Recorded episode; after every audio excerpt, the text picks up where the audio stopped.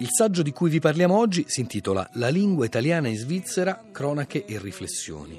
È stato pubblicato a Bellinzona dall'editore Salvioni ed è stato scritto da Renato Martinoni. Renato Martinoni, che da vent'anni è professore di letteratura italiana all'Università di San Gallo e per alcuni anni ha insegnato anche letteratura comparata all'Università Ca' Foscari di Venezia. Tra l'altro ai rapporti tra la Svizzera, la lingua e la letteratura italiana, Martinoni ha dedicato qualche anno fa anche un altro libro, L'Italia in Svizzera, lingua, cultura, viaggi, letteratura, pubblicato da Marsilio.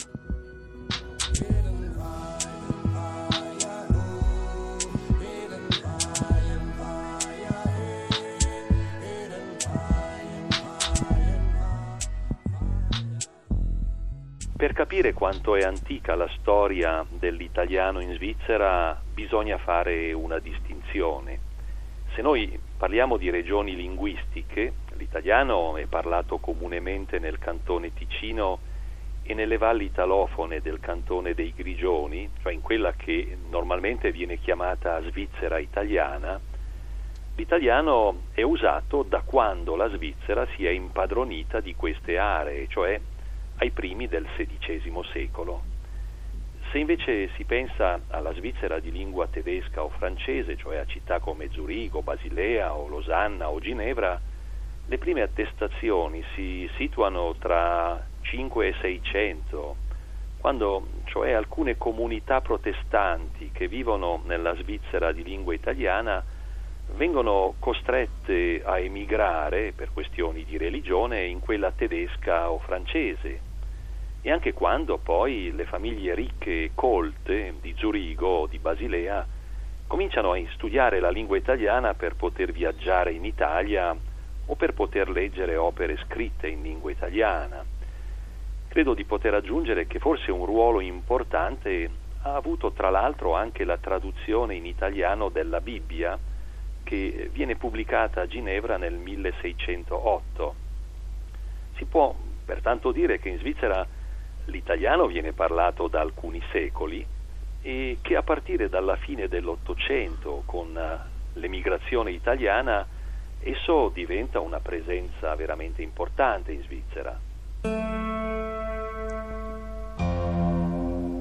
Il periodo di massima auge per la lingua italiana in Svizzera va dagli anni 60 agli anni 80 del Novecento, quando la presenza di emigranti italiani è più massiccia.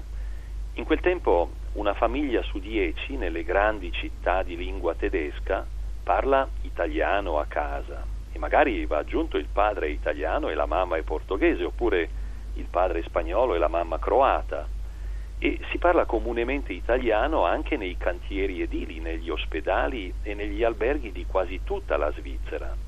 L'italiano, insomma, è la lingua franca usata tanto dagli svizzeri che da altre comunità di emigranti che vivono in Svizzera e ci lavorano.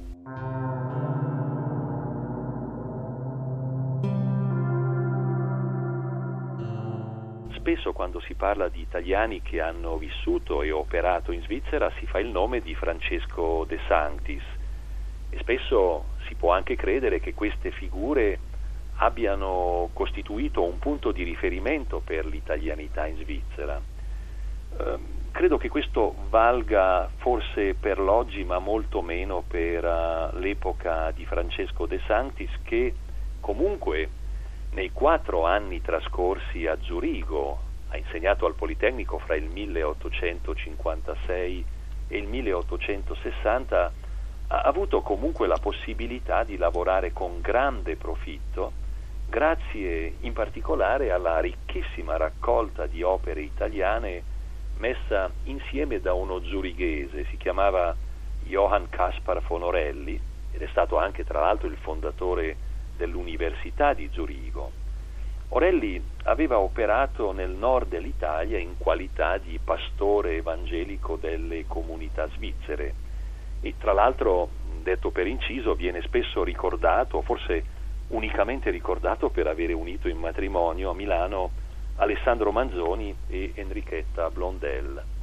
E dunque in buona parte a Zurigo che De Sanctis prepara la sua storia della letteratura italiana grazie ai libri che eh, aveva sott'occhio. Per contro, occorre forse aggiungere che a Zurigo il grande studioso Irpino non ha cercato veri contatti intellettuali. Pensiamo che al Politecnico, accanto a lui, in quegli stessi anni insegnava, per esempio, e a volte in lingua italiana, lo storico dell'arte basilese Jacob Burkhardt, autore di un libro importantissimo sulla cultura del Rinascimento in Italia. Mi è capitato alcuni anni fa di eh, definire la lingua italiana in Svizzera una lingua koala. Questa formulazione ha sorpreso più di una persona. La mia è stata una provocazione, nata però da una preoccupazione molto seria. La Svizzera è un paese molto aperto alle comunità e alle lingue straniere e le nostre scuole fanno molto per integrare anche linguisticamente chi viene per lavorare. Qui a San Gallo, per esempio, ho molti allievi che hanno un nome e un cognome italiano, ma che non sanno più una sola parola di italiano. Sono figli di seconda, di terza o di quarta generazione. Detto questo, la politica della Confederazione Svizzera mira sia a sostenere tra le quattro lingue nazionali, cioè il tedesco, il francese, l'italiano e il romancio, le due lingue minoritarie, ma all'interno delle loro aree storiche, che per l'italiano, già noi lo abbiamo visto, sono il cantone Ticino e alcune valli del cantone dei Grigioni.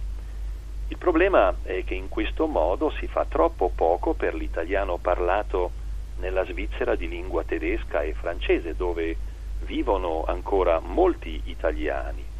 Il rischio concreto pertanto è quello che in un futuro non troppo lontano l'italiano possa sparire dalla Svizzera di lingua tedesca e francese ed è per questo che non bisogna mai abbassare la guardia. E meno male che siamo intervenuti in tempo. Il signor Rezzonico poteva rimanere offeso, eh, ma di brutto brutto brutto.